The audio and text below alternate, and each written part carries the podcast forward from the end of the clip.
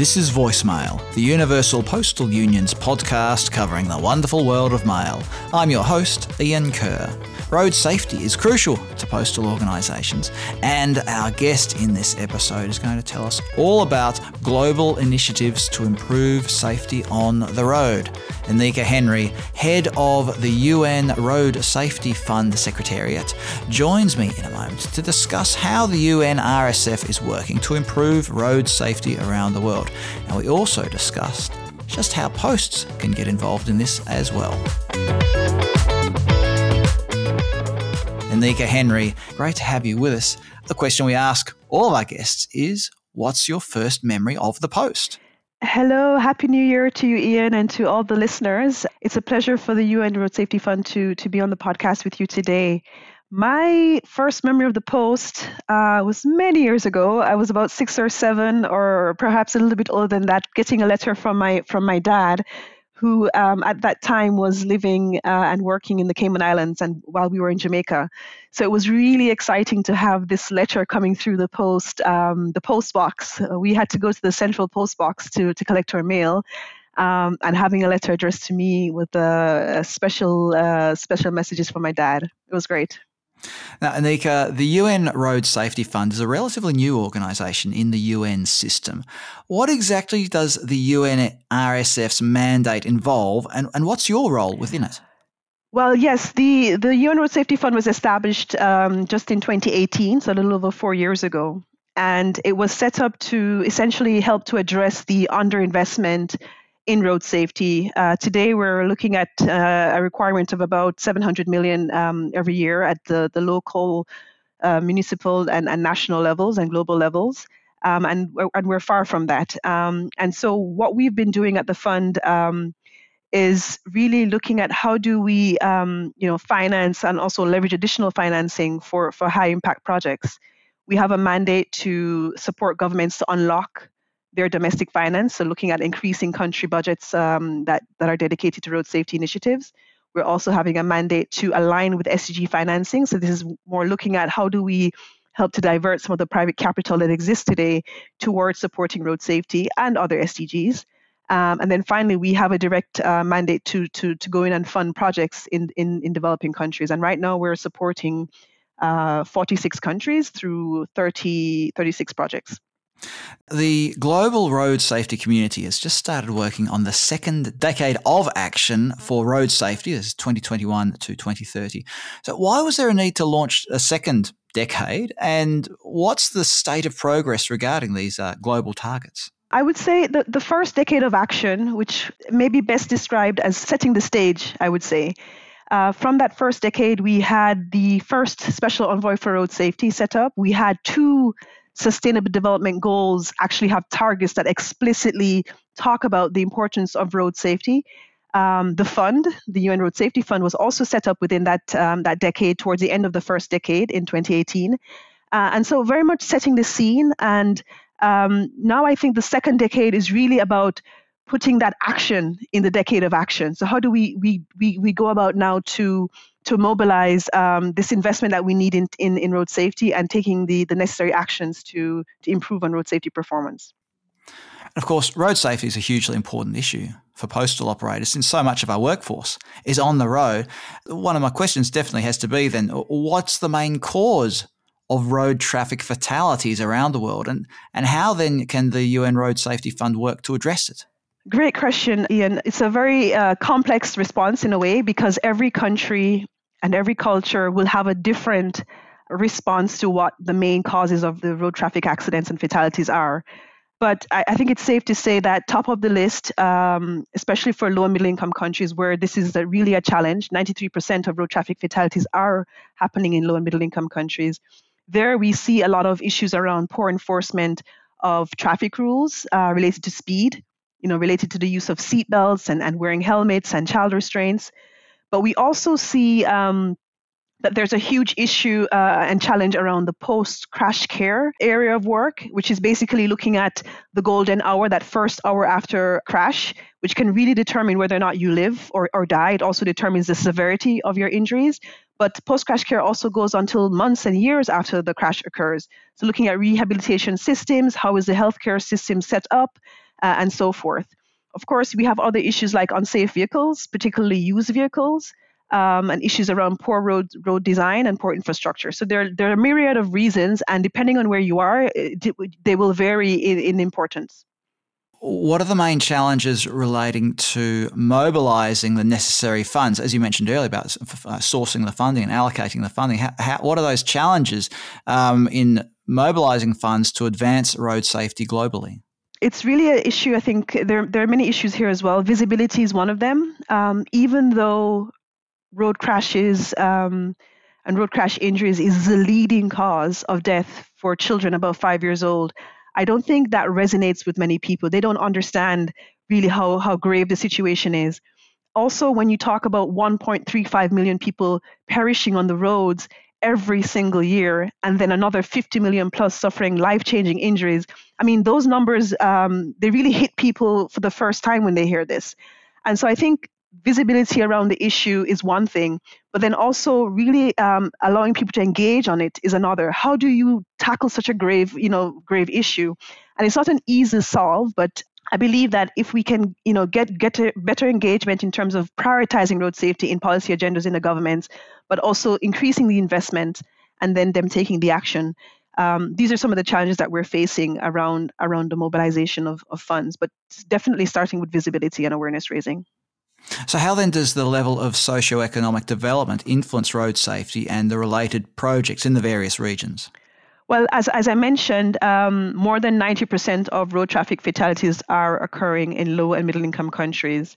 And um, when you look at uh, areas uh, such as the African region, uh, the road traffic injury death rates are, are the highest there. And they're lowest in, in, in the European region. When you look at um, road traffic um, uh, fatality rates, you have somewhere between five to seven people dying in Europe per 100,000 population. But then when you look in Africa, we're looking at uh, up to sometimes even 37 to 40 um, per 100,000. So the gap is huge um, when you talk about things like closing the gap. It's a huge gap to close. Um, and even within high income countries, it's really the people from the lower so- socioeconomic backgrounds that you see suffering or more, more involved in, in road traffic crashes. And I think here the issue is reflective of what it means to be in a lower, you know, economic situation. It's a poverty issue. This this um, this challenge of road safety, um, because when you talk about poor communities or poor countries, you then see that there's poor road infrastructure. You know, there's there isn't enough sidewalks, there aren't enough crosswalks, street lights. Um, road signage. You also see, as I, I spoke about post crash care, you also see that the health systems are quite weak, the infrastructure there. So the ambulances, um, the system is not in place. The trauma centers are not um, up to up to international standards, and so forth. So it's really a poverty issue. Um, this whole uh, debate around improving road safety. So then let's talk about partnerships. So who are some of your major partners within and even outside the UN system helping you advance your mandate? Well, thankfully, um, we have a, a, I would say, a very diverse uh, set of partners from from companies and their foundations to NGOs, research, academic institutions. We've got philanthropists uh, joining also in terms of uh, supporting the the fund financially. Of course, we've got 14 UN agencies, which are participate. We call them participating organizations because they have taken an explicit commitment to support um, road safety initiatives in the work that they're doing in, in, in collaboration with the governments. And of course, the governments are a huge part of, of the work that we're doing because we are all about supporting their ongoing um, plans and efforts to improve road safety. As we mentioned earlier, uh, the posts around the world are major road users, whether it's through trucks, vans, motorbikes, or even, I suppose, delivering mail on foot. You mentioned the lack of footpaths or sidewalks as being a, a, an influencing factor in road safety. Anyway, what I'm getting at here is that the UPU is a, a member of the UN Road Safety Working Group and is included in the UN Road Safety Strategy. So, how do you think the postal sector can contribute to making roads safer around the world? That's a great question, and there's a lot that um, UPU and the members of the UPU um, network can can support um, this issue of road safety. First and foremost, on advocacy, the reach that you have is massive. Um, you literally uh, have a captive audience with uh, with the households that you're um, that you're supporting through postal services. So advocacy is is one great way that um, you know through a leaflet, through communications on websites, we can make a, a difference. Also, I think um, there's something to be said about exchange of best practices. I was pleased to to see, um, you know, that the Royal Mail, for example, they they and many other uh, postal services, you know, they're considered to be driving for better business champions. And Royal Mail, with a fleet of you know 33,000 vehicles, 28,000 bicycles, 90,000 drivers, 605 million miles, um, 27 million locations. The point is, the reach of just one postal services uh, group is vast. They have done a number of initiatives to improve the, the road safety uh, fleet that they have, looking at driver risk assessment, you know, vehicle telemetry, uh, and various other initiatives to improve the safety of their drivers and their fleet. And I think it's important that when something is working well um, for one postal service group, to also maybe share the, the, the best practices with others, particularly um, postal services in low and middle income countries. Not everything will be transferable, but there's certainly some lessons that we can take around how to improve the safety, not only for the postal service uh, workers, but also for the people around them, the pedestrians and the cyclists who are also using the roads um, as well. I think maybe it's important, uh, Ian, to, to also mention that, um, you know, talking about the fund being set up to address underinvestment in road safety, that there could also be an opportunity um, for the postal services to, to also work on, on the issue of, of um, investing in road safety. M- increasingly, um, you know, there are postal services that are also um, undertaking financial services payments and money transfers and, and savings and, and banking uh, services. And I think here we could um, we could we could explore um, partnerships with postal services in terms of how do we set up you know financing mechanisms that we can you know we can we can see contributions going to road safety similar to what we see with the airport level levy for example with gavi alliance where with every ticket that's purchased you know there's a small deduction taken and that's put into a fund which gavi alliance is using to support initiatives on aids and, and, and other diseases. So we could look at something similar as well for postal services where we we put aside uh, micro donations um, from financial services that can go towards road safety you now you've just mentioned Royal Mail in the UK. Now I understand that the that you've launched a collaboration with Royal Mail. Can you tell us a bit more about what that involves? Yes. Uh, so in December, the fund launched um, what we call an offline fundraising campaign. It was a, a door drop uh, fundraising campaign where leaflets were distributed through Royal Mail Postal Services to over 130,000 households in London. And as I mentioned, the challenge that we have is, is one around visibility as well. And so this campaign helped us to convey important information around the road safety challenge, not only in London and, and the UK, but also across the world, um, and inviting households to make financial contributions. So we've just um, concluded the door drop uh, campaign, and now we're we're assessing to see how successful that um, fundraising campaign has been. And Nikki, you've just mentioned the the project with the Royal Mail. And earlier you mentioned, you know, how there might be ways to help raise funds for road safety initiatives. So, do you, ha- do you have any other ideas about how other ways that postal services could lend their support to road safety financing? As I mentioned, advocacy, exchange of best practices, and also collaborating on innovative financing mechanisms, I think are three key areas that we could explore with postal services to to help with the global road safety uh, challenge. Anika, let's look forward now to what's happening in terms of innovation in the transport world. We've got advances happening in things like autonomous trucks. Uh, postal delivery companies are trialing autonomous delivery vehicles. Uh, what does this mean then for road safety? Can we be optimistic about this? Could it improve road safety?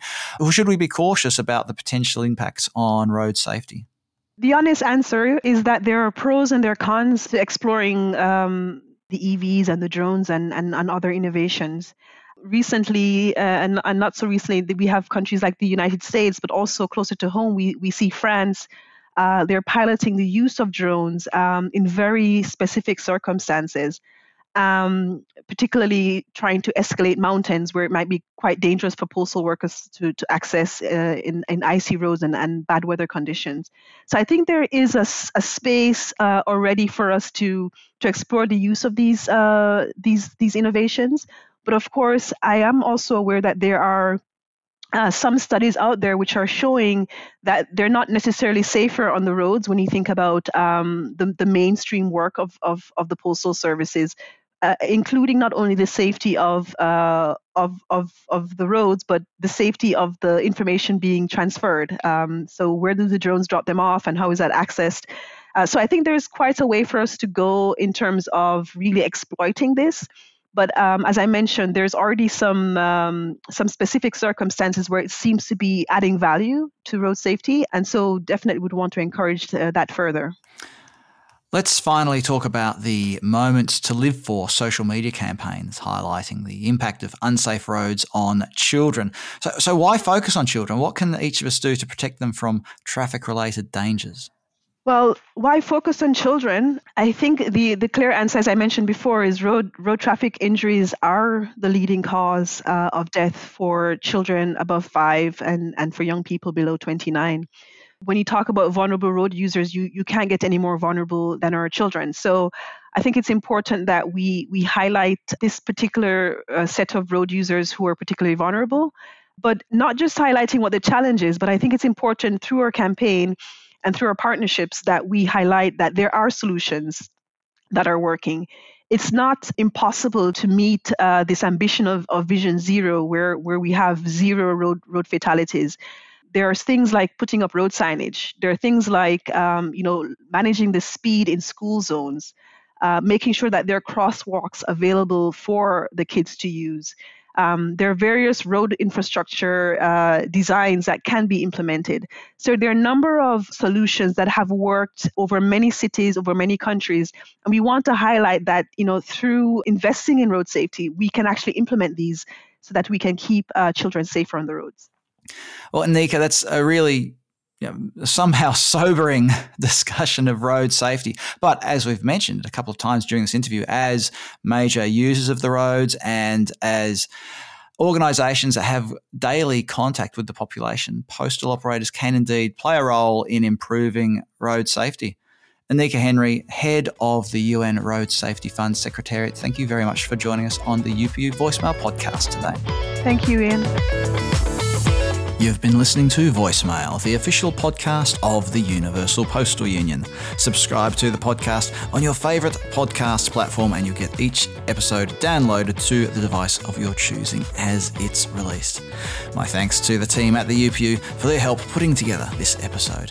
I'm your host, Ian Kerr, and I look forward to your company next time on Voicemail, the podcast of the UPU.